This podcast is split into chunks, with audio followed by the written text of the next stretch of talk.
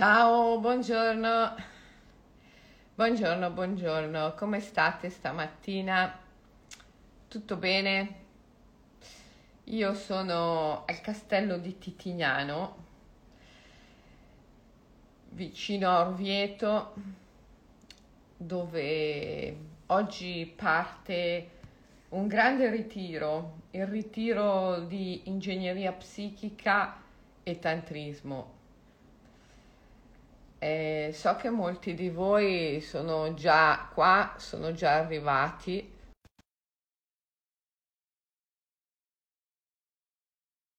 Fare in diretta e, e molti arriveranno questa mattina perché questo pomeriggio incominciamo il ritiro. Ciao Michaela, come stai? Ciao, ciao. Ma sai che mh, ero io bene, tu volevo solo dirti che lo scorso weekend ero a Orvieto. Davvero? Sì, Eh, bellissima zona, sì, meraviglioso. Poi il ispirante. castello, Castello di Titignano è un posto pazzesco, pazzesco. È veramente un tuffo nel, nel tempo, nella storia. Stanotte ero qua solo io dentro il castello e c'è un vento fortissimo fuori.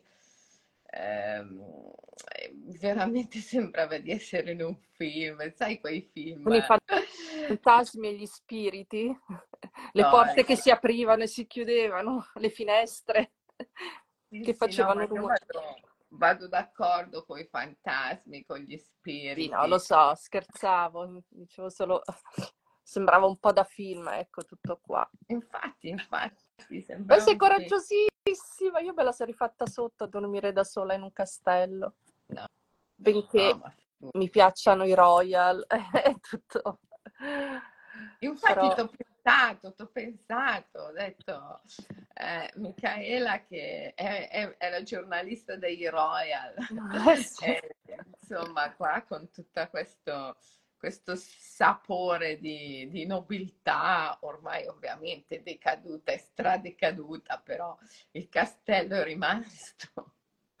almeno quello, no? Eh, Ma mh, sai che mh, sono andata, mh, cioè non lo sai, però sono andata un mesetto fa a fare un ehm, seminario a- alle Ville Venete, mi hanno chiesto di intervenire e quindi ho parlato di, mh, del genius loci, ho parlato delle energie del posto, che come sai mi- mi incuriosiscono tantissimo, salvo poi appunto farmela sotto se, se mi capita di dormire in un posto del genere da sola. E mi hanno detto tanti proprietari di appunto di, di ville enormi, secolari, quelle dei dogi di Venezia, che sono infestate di fantasmi. Dovresti farci un seminario, un seminario, un incontro là, immaginare. E, e addirittura un architetto mi diceva che proprio ha dovuto rimandare un lavoro, anzi l'ha dovuto annullare perché la- il fantasma del posto, che pare il castello del Cataio a Battaglia Terme, che è stata assassinata tra quelle mura, non gli ha permesso di fare questo lavoro. Sono, sono rimasta colpitissima. Ho detto, ma scusa, ma com'è possibile? Cosa ti ha detto? Fa, "Eh, non, ha- non mi ha detto niente, ovviamente. Eh, proprio succedevano cose per cui è stato impossibile portare avanti i lavori. Curioso, no? Ma sai che questi fantasmi, che poi nella tradizione buddista si chiamano Bhuta, eh, sono, sono potentissimi, ma mm, i monaci Theravada sono eh, esperti nella pacificazione dei Bhuta, sono dei veri e propri Ghostbusters. E come sai, io ho iniziato il mio grande cammino ormai lunghissimo, spirituale, a 19 anni quando sono andata in Sri Lanka e sono diventata allieva del venerabile Gattatera. E lui, il mio maestro e il mio compagno di meditazione, il reverendo Gotatue Sumanalokatero, erano dei ghostbusters, cioè dei pacificatori di fantasmi straordinari, straordinari. La gente veniva anche da lontano in pellegrinaggio nel nostro eremitaggio della foresta per chiedere al maestro di aiutarlo a pacificare i Bhuta, i Bhuta li chiamava il mio maestro, i Bhuta, gli spiriti, gli spiriti perturbati. E poi, e poi ho, ho fatto venire, dopo che il maestro ha lasciato il corpo, ho fatto venire per diversi anni di seguito eh, il reverendo Gotatuve Sumanalo Catero in Svizzera da me. E, e, gli allievi, i nostri allievi, gli allievi eh, della nostra scuola di mindfulness e meditazione, venivano a, a, a casa mia a prelevare, a prendere il tero per portarlo a casa loro, ci tenevano tantissimo, gli offrivano i pranzi, gli offrivano da dormire, eh, in cambio del fatto che lui poi eh, sentisse se nell'ambiente c'era un fantasma, un buta, uno spirito perturbato e lo pacificasse. Eh, e lui era bravissimo in questo, bravissimo. Scusa. E anch'io, insomma, dopo tanti anni con lui e, e, con il maestro, alla fine me la cavo abbastanza bene con, con i fantasmi e con i Buddha eh, nella, nella, pacificazione, quindi se ce ne fosse uno lo pacificherei, però, però qui, a, qui a Titignano eh, siamo abbastanza tranquilli in fatto di Buddha e di spiriti, eh, forse perché è un posto così tanto, ma così tanto immerso nella natura. Ehm, cioè a vista d'occhio proprio non c'è altro che, che natura, boschi, c'è anche un lago, un lago artificiale.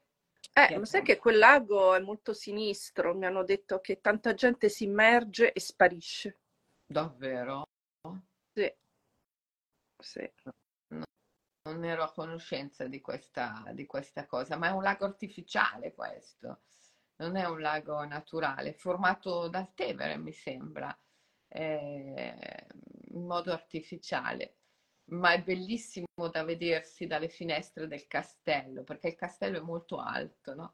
e domina un po' tutta, tutta la valle. Da qui si vede a perdita d'occhio boschi, si vede il lago, eh, si vedono del, delle albe e dei tramonti spettacolari, spettacolari. Ieri sera c'era un tramonto rosso spettacolare. Stanotte un cielo spettacolare. Il castello di Titignano è stato eletto tra um, eh, i, i migliori posti in Italia dove vedere il cielo notturno. Yeah. Proprio perché è in mezzo a niente, no? quindi non ci, sono, non ci sono luci, non ci sono, c'è solo bosco. Per cui ieri c'era un vento fortissimo, il cielo pulitissimo, un sacco di stelle, la luna, eh, bellissimo, bellissimo. Eh, non sapevo di questa cosa del lago di, di Titigliano, che è un lago inquietante. Beh, eh. sì, i laghi un po' in generale lo sono, no? Rispetto a- al mare, anche perché hanno un'acqua che, che non si rigenera, un'acqua ehm, sì, che, che, non trova lo sbocco no? Su, sul mare e, ehm, e, arriva subito in profondità e, e, le, e, le, persone, molte persone proprio in quel lago spariscono così. Wow. Non, non sono state trovate, sì. Wow. Vabbè, adesso non wow. voglio, voglio parlare di una cosa così drammatica. Invece, visto, poi prendo le carte di Naz, sono già qua. No, che come si sta eh, alzando la, la, voce delle persone dopo questo nuovo purtroppo femminicidio. Eh, è la prima volta che, che vedo davvero l'opinione la cosiddetta opinione pubblica reagire. Pensa che anche noi oggi in, RCS faremo una protesta rumorosa, sai, invece di fare il minuto di silenzio faremo un minuto di, di rumore, no? perché lo stesso che è stato lanciato all'Università di Padova, da, dove si è, sarebbe dovuta laureare Giulia Cecchettin. E credo che forse potremmo esserci finalmente sulla via della consapevolezza e della coscienza sulla violenza di genere, che mai come questa volta ci ha colpito tutti quanti. Speriamo che, che stavolta anche gli uomini prendano appunto coscienza di quello che, che non va fatto perché poi il problema sta sempre lì, no? Ho visto anche la challenge su, su Instagram degli uomini, hashtag io non sono un uomo violento, beh, ma non è che devi fare l'hashtag per dirlo, no? Non essere violento eh, inizia da usare frasi poco violente, inizia da usare, inizia da, dall'essere una persona più, forse più gentile, da tutta una serie di cose. Effettivamente il genere maschile è diventato sempre più violento ultimamente, ma la situazione è molto complessa. Mm. I maschi diventano violenti psicologicamente, verbalmente e a volte anche fisicamente perché eh, perché, perché, sono in un mondo eh, che, che, che, li rende frustrati, sono frustrati. E anch'io lo penso, sì. Eh, il mondo, il mondo gli, gli, chiede, gli, chiede, gli richiede un'immagine ehm, eh, che, è fasulla, che è impossibile, cioè loro si trovano a dover confrontarsi con un'immagine di maschio che è totalmente falsa e, e quindi cioè la, la, la, mission è impossible, la missione è impossibile, non possono identificarsi con quella figura di maschio perché non, è, è, è, è, falsa, è fake, totalmente fake. Quindi, quindi poi diventano frustrati, eh, coltivano internamente una grande rabbia e, e, e alla fine diventano, diventano, violenti. Quindi il problema non è un problema del, del maschile, è un problema della cultura in generale, è un problema mh, mm, generale perché poi anche eh, l'animus, cioè il maschio dentro la donna, eh, subisce la stessa eh, frustrazione. È che ovviamente nel, nel, negli uomini è più, è più, evidente questa cosa, è più forte, non hanno, ehm, o perlomeno hanno perché tutti siamo sferici, androgeni, ma il maschio ha, ha meno sviluppata la parte femminile che può, che può mediare la frustrazione della parte maschile e quindi, e quindi diventa più vittima della sua stessa rabbia, della sua stessa violenza e poi la, la, eh, la esprime rendendo vittima il femminile. E quindi insomma è un problema culturale, è un problema della, della nostra civiltà ed è un problema troppo grande per essere lasciato al singolo individuo. Purtroppo la nostra, la nostra civiltà è strutturata in un modo tale da rendere sempre responsabile il singolo individuo. La cultura, le istituzioni, loro se la cavano sempre. È il singolo individuo che sbaglia, è il singolo individuo che è responsabile. Ma non è così. Questo, per esempio, della violenza, ehm, della violenza di genere è un problema così grosso che non può essere lasciato eh, al singolo individuo semplicemente da risolvere. Eh, eh, eh però, eh, però dall'altra parte le soluzioni che trovano le istituzioni sono ridicole, come per esempio i corsi no? Eh, che vogliono fare, non sortiranno nessun effetto positivo, come i corsi sulla sessualità, dai, che facevano, forse fanno ancora nelle scuole, no? cioè sfiorano il ridicolo, dai. Eh, adesso cioè, è, è, un'altra, un'altra la, la, la, soluzione che bisogna trovare, non certo quella che passa attraverso l'educazione, perché poi lì è, è, sempre un'altra forma di condizionamento, bisogna, bisogna trovare eh, completamente, totalmente una strada diversa. Eh, eh io credo che bisognerebbe far parlare un po' di più i mistici e gli outsider, gli artisti e poeti, ehm, dare loro dei ruoli più, più importanti in seno alla società, perché loro hanno una, una reale soluzione. Eh, purtroppo il, il, dramma della nostra cultura è che chissà non ha il potere perché non è interessato ad avere il potere e chi ha il potere non sa. Ha sì una conoscenza magari di tipo tecnico, eh, ma non ha una vera conoscenza. Chi ha il potere non sa e chi sa non ha il potere. La separazione del potere dal sapere, che poi si fonda sul mito di Prometeo e Zeus, ehm, è, è un dramma nella nostra cultura, nella nostra civiltà.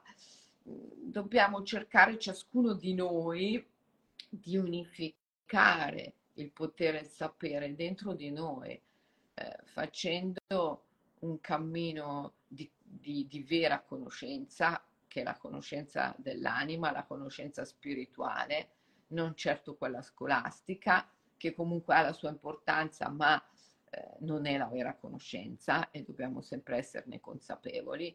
Quindi fare un cammino di vera conoscenza e simultaneamente cercare di, ehm, di partecipare, di esserci, ehm, perché purtroppo poi alla fine chi sa si ritira, eh, non è interessato al potere, non è interessato a intervenire.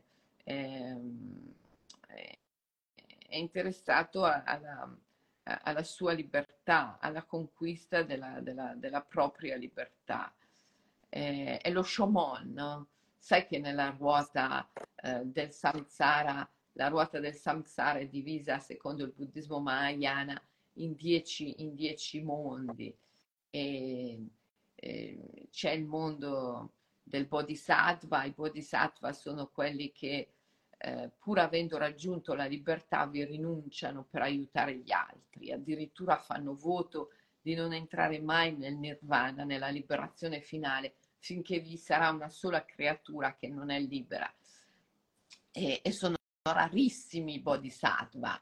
La più parte eh, di coloro che è su di un cammino spirituale e raggiunge il risveglio oggi sono shomon. Lo shomon è quello che eh, insegue, persegue e raggiunge, raggiunge la libertà, eh, che è la propria libertà. Quindi non è interessato al, eh, ad avere un ruolo di potere in seno alla società per aiutare gli altri. Tutti coloro che sanno un ruolo di potere alla fine non sono interessati alla libertà perché non la conoscono, non sanno neanche cos'è il, il potere e il sapere sono così divisi e distinti nella nostra cultura. È, è, è un dramma del, del, del, Kali Yuga, cioè dell'epoca in cui, in cui ci troviamo. Rispondiamo con il bello, con la cultura. Potremmo certo. continuare ore perché questi giorni ovviamente ce ne stiamo tutti occupando, ma poi vedi anche delle cose che ho, visto un video virale eh, su Instagram eh, di un gruppo di, di ragazzi sedicenni ai quali veniva chiesto eh, cosa avrebbero fatto, se avrebbero permesso alla fidanzata di andare in discoteca da sola. Eh, cioè, devi, devi, sentire le risposte. Uno ha detto Beh, se mi chiedesse mm, il permesso glielo accorderei. Chiedere il permesso. Eh, un altro ha detto no, mm, no, non ce la manderei perché non mi fido delle sue amiche. Sai, queste cose molto ingenue, infantili da ragazzi, no? E poi quando hanno chiesto alle ragazze, ma scusa, perché ti accompagni a un fidanzato del, fidanzatino del genere? Loro hanno detto, eh, ma mi protegge, eh, ma lui mi ama. Quindi c'è, c'è anche una, ehm, forse un equivoco di base no? Nel, tra, tra, i ragazzi, nel confondere eh, l'amore per possesso oppure eh, la prepotenza per, eh, per amore. Eh, sì. Da... Sì, ma poi c'è que- questo, questo appunto bisogno, eh, bisogno che è indotto anche questo dalla cultura di essere in coppia eh, è un bisogno che hanno i ragazzi perché se non hanno, se non sono accompagnati, non si sentono adeguati, addirittura i genitori vanno in ansia, no? Se, ah, ma sai, mio figlio c'ha già eh, 24-25 anni e non ha ancora la fidanzata, non ha mai avuto una fidanzata e vanno in ansia. Eh, quindi c'è questo bisogno eh, dei ragazzi giovani di essere accompagnati E poi anche dopo, quando arrivi a una certa età, eh, c'è questo bisogno no? di, di, di, avere il compagno, la compagna. E, e, la gente non sa stare da sola mm. Perché non ha trovato la propria integrità, la propria totalità.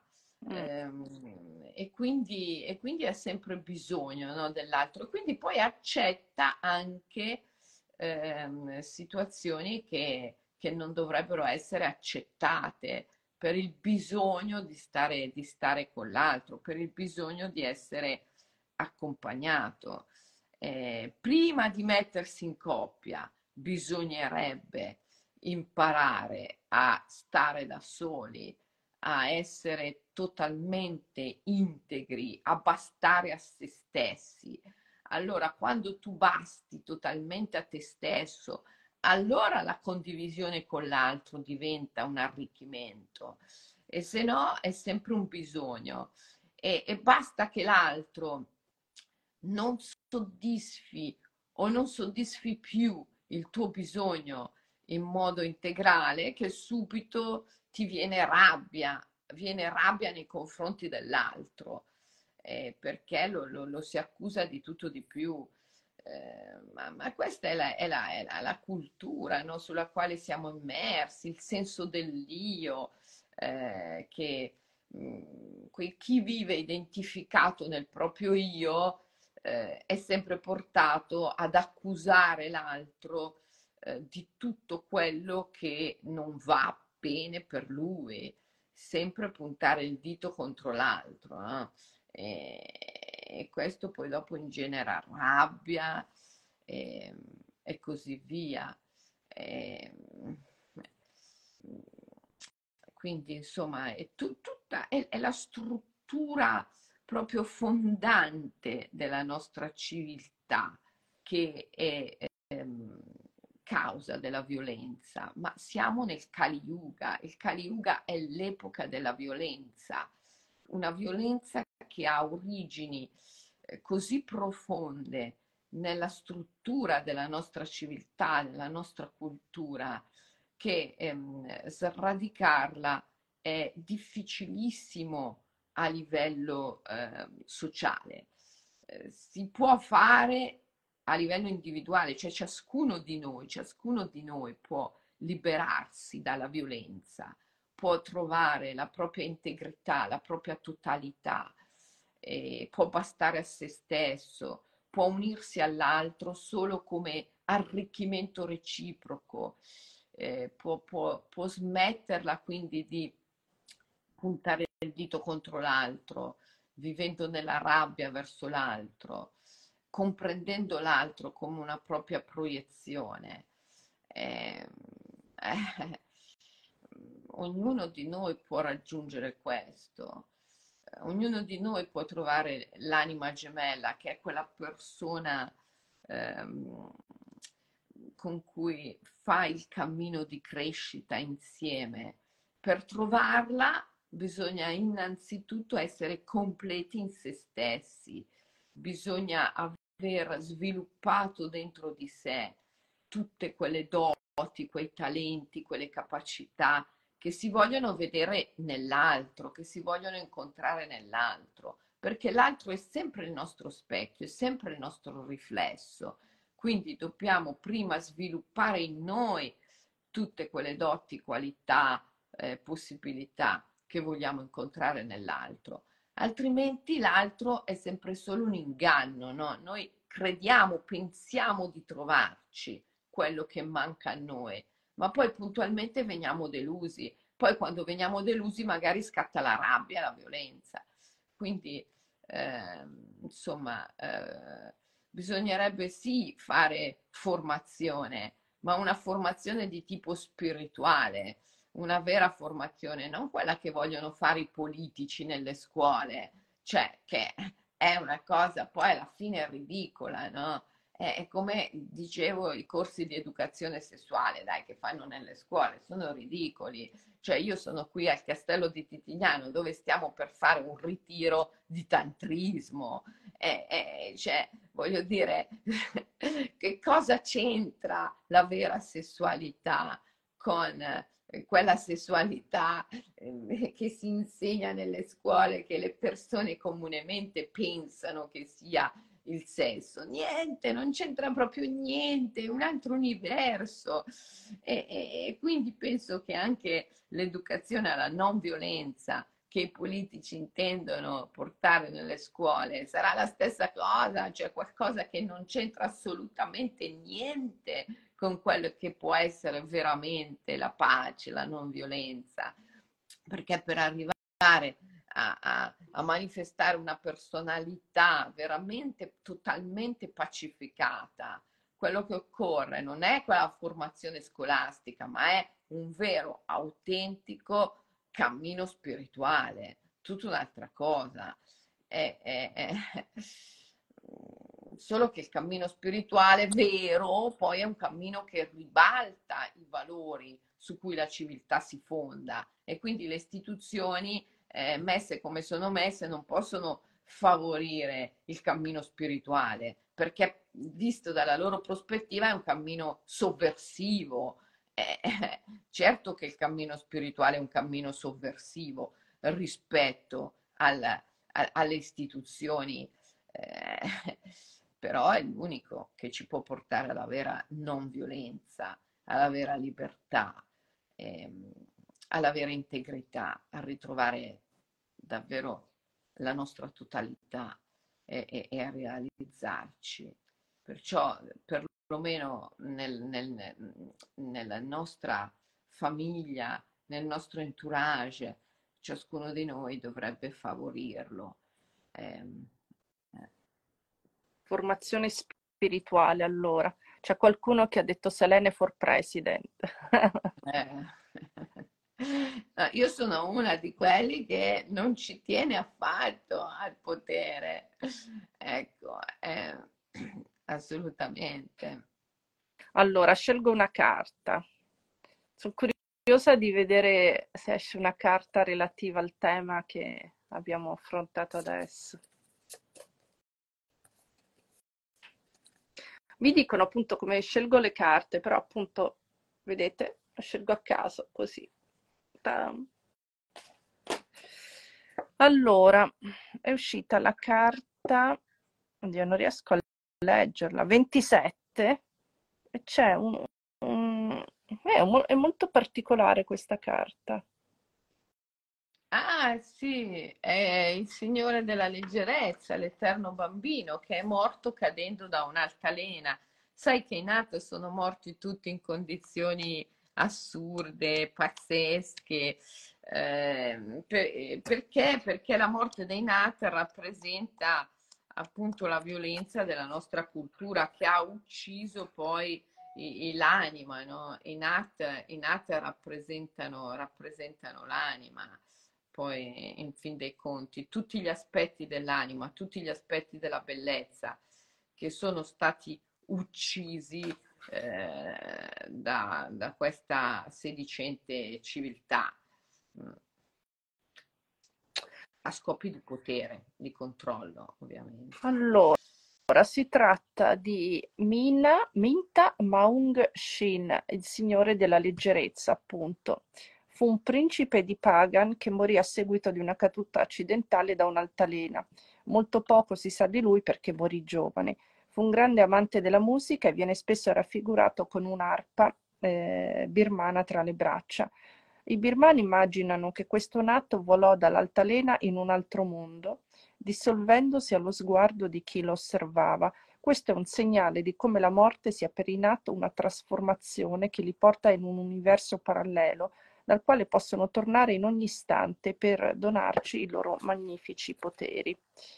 La carta eh, numero 27, Minta Maung Shin, il Signore della leggerezza, l'arcano dell'eterno bambino, significa che bisogna prendere le cose alla leggera, giocare e sognare.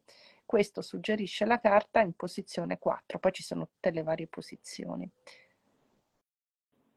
Il mito dell'eterno bambino a volte si presenta con un contenuto positivo, si evidenzia dando carisma, sensualità a chi lo incarna consapevolmente, senza esserne vittima ed è certamente fonte di ispirazione creativa.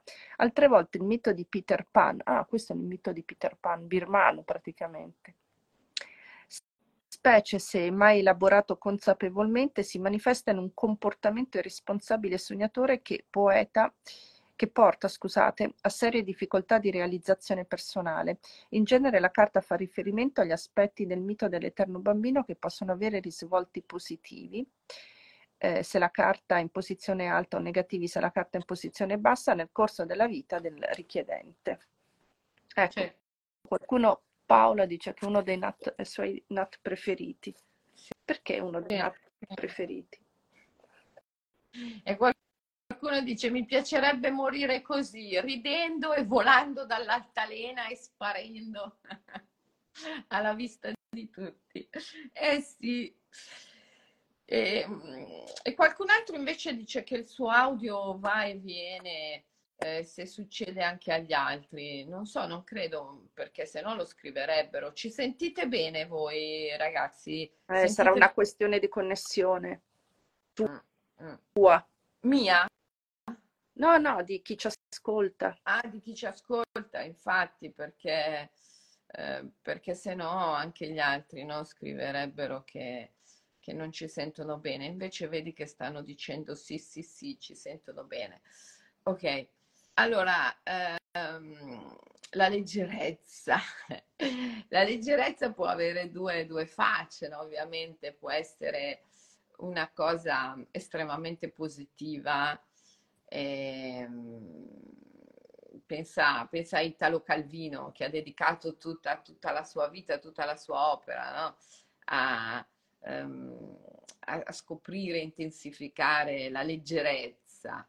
E nella sua lezione americana dal titolo appunto La leggerezza, lui ehm, parla del mito di, di Perseo, Perseo il grande eroe greco eh, che riesce nell'impresa impossibile di trasformare Medusa, ehm, tagliandole la testa e trasformandola in, in, Pegaso, il cavallo alato, nel gigante Crisaore e, ehm, e così via, no? poi col suo sangue crea tutti gli animali del deserto. Insomma, Medusa si libera dall'infero e, e diventa, diventa qualcos'altro di più libero grazie all'opera di Perseo. E Perseo riesce in quest'opera, che eh, a tutti gli altri era impossibile, eh, perché tra le varie cose indossa i sandali alati e quindi viene dall'alto.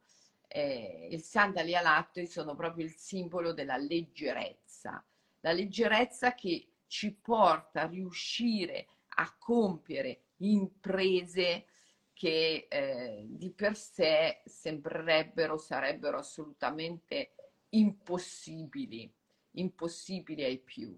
Con la leggerezza ci si riesce. Anche Naropa diceva la suprema condotta è assenza di sforzo. Eh, si stia nello stato naturale. Lo stato naturale è lo stato della leggerezza è lo stato in cui non c'è nulla da analizzare, da riflettere, da calcolare, lo stato naturale. È lo stato della leggerezza, in cui magari c'è impegno, c'è fatica, sai quella bella fatica che senti anche quando hai fatto un bel po' di yoga, no? Ecco, eh, eh, però la fatica e l'impegno non sono lo sforzo, lo sforzo è un'altra cosa, lo sforzo è quando non provi passione per ciò che fai e ti costringe a farlo lo stesso. Ehm, è la suprema condotta e assenza di sforzo, dice Naropa, è leggerezza. Ehm, ecco, quindi c'è una leggerezza tutta positiva, che è quella poi che quando guardiamo questo Nati, il 27, ci fa pensare, ah che bello, vorrei morire come lui volando da un'altalena, ridendo e sparendo. Eh, eh, questa è la leggerezza positiva. Poi però c'è la leggerezza negativa, che appunto è quella eh, dell'eterno bambino ehm, che, che, non si assume mai la responsabilità. Eh, e quello, quello invece è gravissimo e non c'è niente di più antispirituale del non assumersi la responsabilità perché, perché quando non ti assumi la responsabilità non puoi fare anima, cioè non puoi riassorbire la realtà, non puoi ritirare le tue proiezioni, perché, perché non riesci a, a sentire che tutto quello che accade intorno a te in verità accade dentro di te, è una tua proiezione, è, è, è un sogno, è, è un'immagine, no? E, e, quindi non puoi mai ritirare le tue proiezioni, non puoi mai riassorbire la realtà. Alla fine l'eterno bambino vive in un mondo di oggettività che non dipende dalla sua facoltà di immaginarlo e quindi eh, alla fine rende sempre responsabili gli altri, no? È sempre colpa di qualcun altro, lui non è mai responsabile di niente. E, e quindi è molto, poi dopo diventa molto difficile per gli altri relazionarsi con una personalità di questo genere, l'eterno bambino. È, è, un, po', è un po' narciso l'eterno bambino, ecco. E quindi trovarne uno e vivere con lui e condividere la vita con un eterno bambino un po' narcisista, insomma, è una cosa molto pesante, cioè quando la leggerezza dell'uno diventa pesantezza dell'altro, allora non è, non è una buona cosa, ecco. Quindi la leggerezza ha questi due aspetti, no? um, queste due facce. E, um, è, è, è bello se dentro di noi riusciamo a trasformare tutta la leggerezza negativa che c'è in noi in leggerezza positiva. E questo come si fa? Ovviamente con la meditazione, come tutte le cose si raggiungono con la meditazione. La meditazione è lo strumento per raggiungere ogni obiettivo. E, e, allora, e allora possiamo fare questa meditazione. Cosa dici, Michaela? Certo. Eh? Facciamo la meditazione per trasformare la leggerezza. Allora, eh, adesso vi chiedo di assumere una postura meditativa con la schiena ben diritta, la colonna vertebrale retta e di chiudere gli occhi, di socchiudere le labbra sporgendole un po' in fuori come per fischiare respirando in modo leggermente più profondo rispetto al ritmo spontaneo del respiro, simultaneamente dalla bocca e dal naso.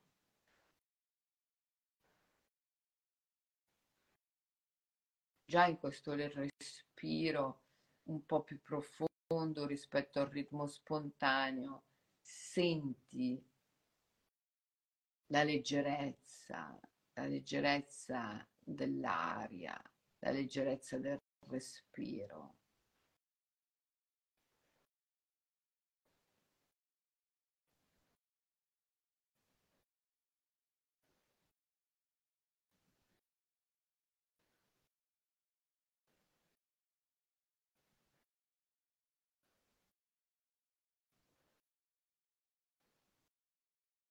Immaginiamo di morire come persone persone pesanti eh? e di rinascere con la leggerezza che ci accompagna. Immaginiamo che il momento della morte sia giunto per noi e sentiamo che in questo momento siamo chiamati a rivedere un po' tutta la nostra vita a guardarci alle spalle, a fare il bilancio della nostra vita. Tutti i samskara, le immagini più impressionanti della nostra vita, ci compaiono dinanzi. E in questo momento siamo chiamati a riassumerci la responsabilità per tutte le emozioni emozioni che abbiamo sperimentato, per tutto ciò che abbiamo vissuto. Responsabilità non è colpa, sono due cose diverse. Il senso della colpa è sempre accompagnato da un giudizio, il bene, il male, il giusto, lo sbagliato, il buono, il cattivo. La responsabilità invece è scevra da giudizio, è semplicemente un prendere coscienza del fatto che tutto ciò che ho vissuto in vita è stata una mia proiezione, un'immagine, un sogno.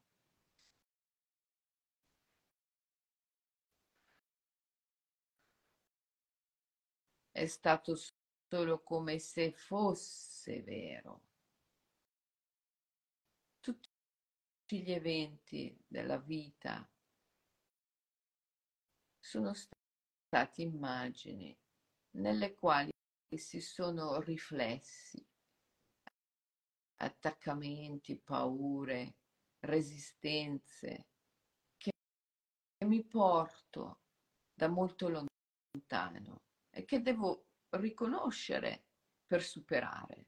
Ecco perché si proiettano all'esterno di me, per permettermi di riconoscerli e di superarli.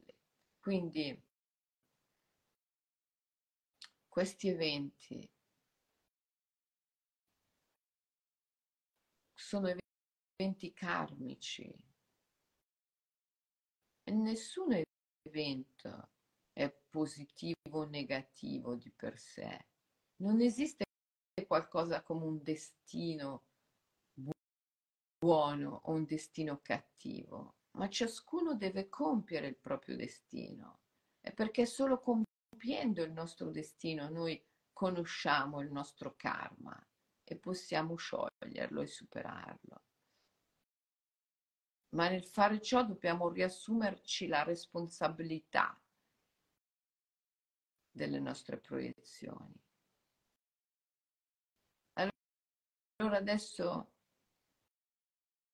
immaginiamo di essere sul punto di morire, immaginiamo che tutti, tutti gli eventi più importanti, samskara, della nostra vita ci compaiano dinanzi.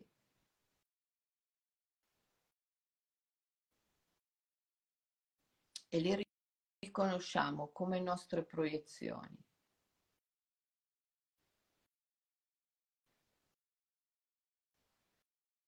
In questi eventi abbiamo proiettato attaccamenti, paure, resistenze al darci, resistenze all'amore che ci portiamo dietro da molto lontano. Abbiamo proiettato questi eventi per riconoscere le nostre resistenze e superarle.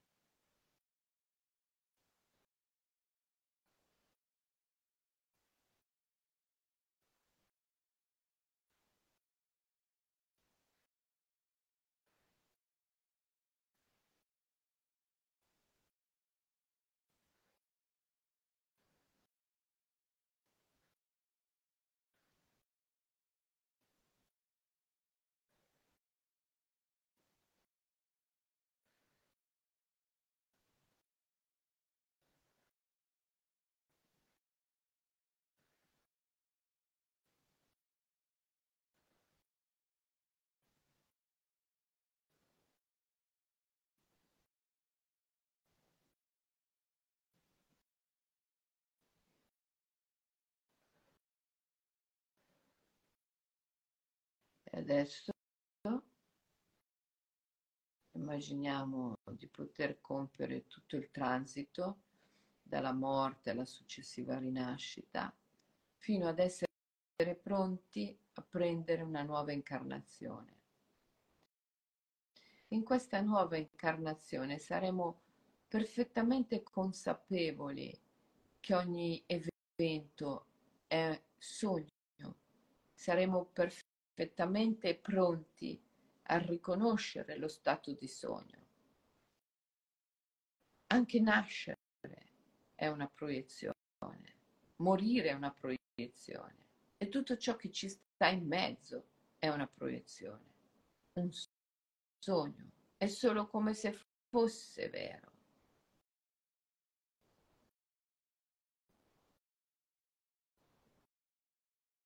in questa nostra nostra nuova vita scegliamo la leggerezza, la leggerezza di chi ha fede, ha fede nell'evento,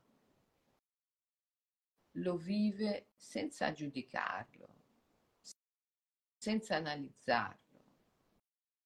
La leggerezza è proprio uno stato di non mente, lo stato di chi ha fede, talmente fede da non avere bisogno di giudicare o analizzare gli eventi.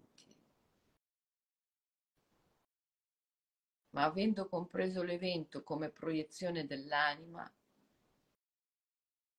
chi ha fede è capace di viverlo con leggerezza, che non è superficialità, all'opposto è vidarshana, visione profonda, comprensione profonda, vidarshana, vipassana, visione e comprensione profonda.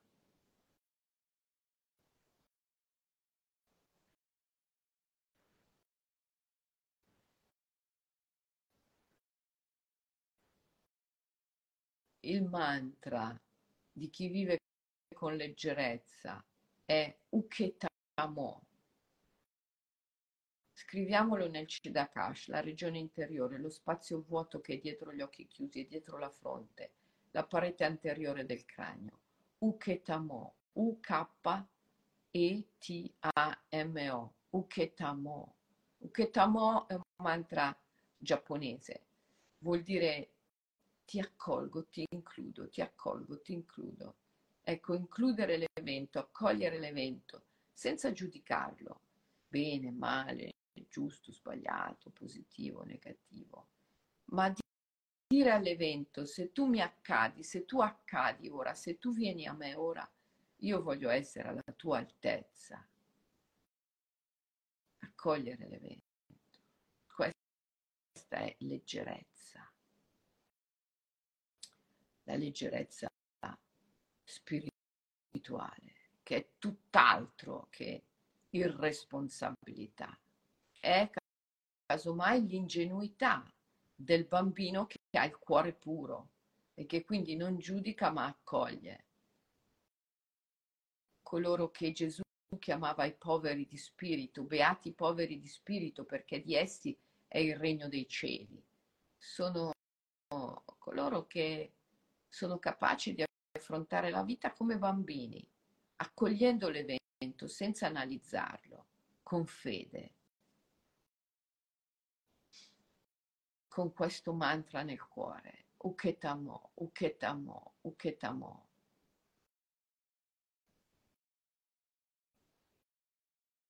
Ti accolgo perché ti comprendo come una mia proiezione, una proiezione dell'anima.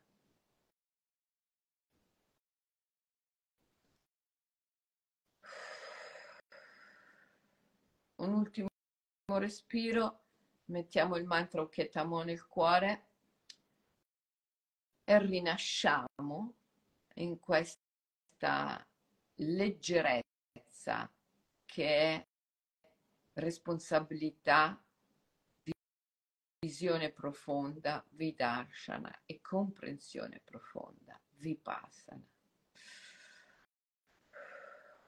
Riapriamo gli occhi e ci ritroviamo. Vidashana Vipassana.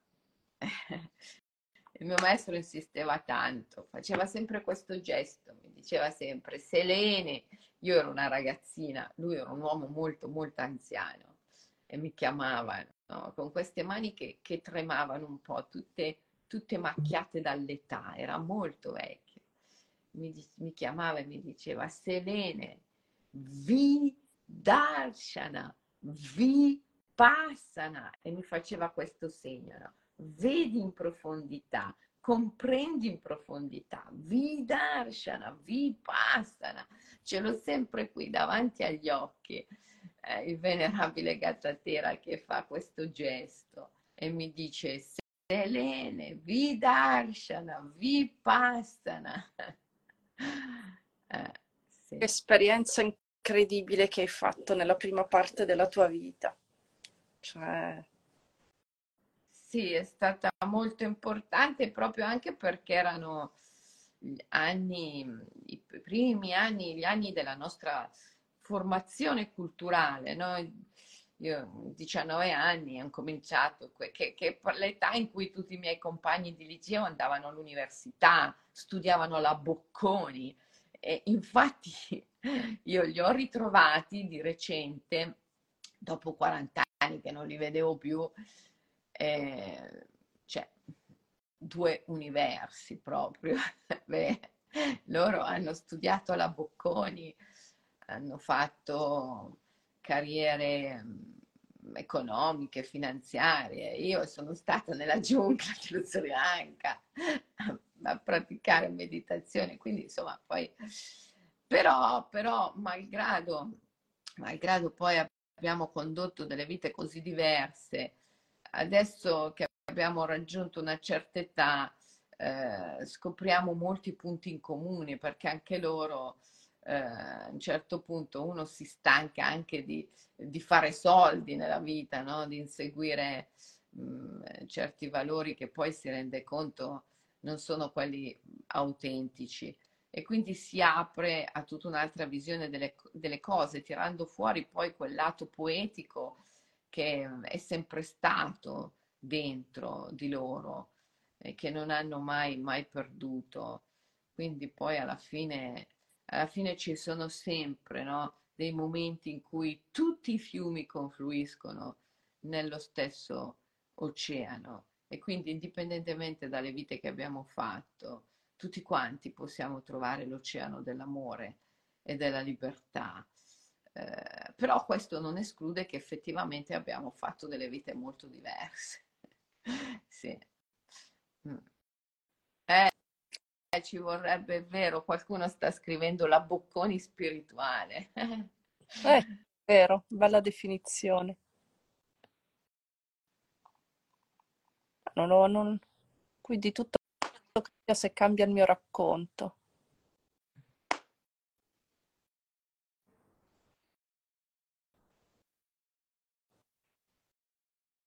Io sto cercando la via spirituale io che sto cercando la via spirituale in me, la presenza narcis- narcisista di un uomo sentivo mi stava portando fuori strada.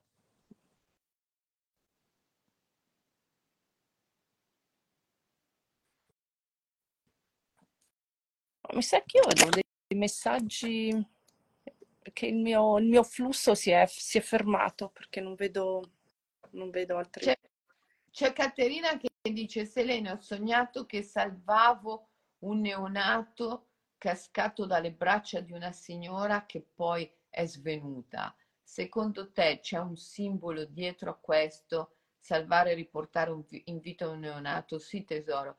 Aurobindo diceva sempre che eh, quando facciamo di questi sogni, sogniamo neonati che salviamo o neonati già adulti che nascono e sono già adulti, è l'essere psichico che stiamo sognando.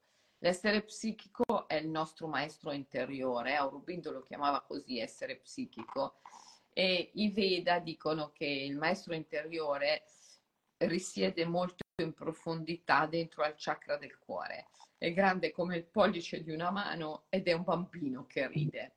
Ecco perché sognare bambini Ehm, certi sogni sui bambini, sognare di partorire un bambino, per esempio, che come nasce è già adulto, o di salvare un bambino.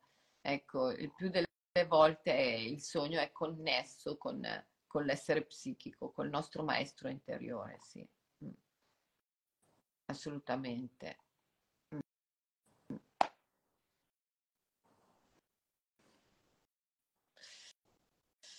Allora, Ragazzi, ehm, ci, ci salutiamo Michaela, ci diamo Sì. appuntamento ehm, la prossima settimana, giusto? Sì. Eh. E, bene, allora passate un buon weekend. Mm, eh, passatelo all'insegna del mantra Uketamo, Uketamo, Uketamo, ti accolgo, ti includo, affrontate gli eventi con leggerezza, che non vuol dire superficialità, ma all'opposto vuol dire vidarshana, vipassana, visione profonda e comprensione profonda della natura dell'evento. E, ehm, e noi ci aggiorniamo alla prossima settimana. Vi auguro a tutti delle giornate di grande leggerezza, visto che, che c'è il vento e arriva l'inverno, bisogna essere quanto mai leggeri. E Michaela, ti abbraccio forte, grazie sempre della tua presenza e alla prossima settimana. Ciao, ciao a tutti.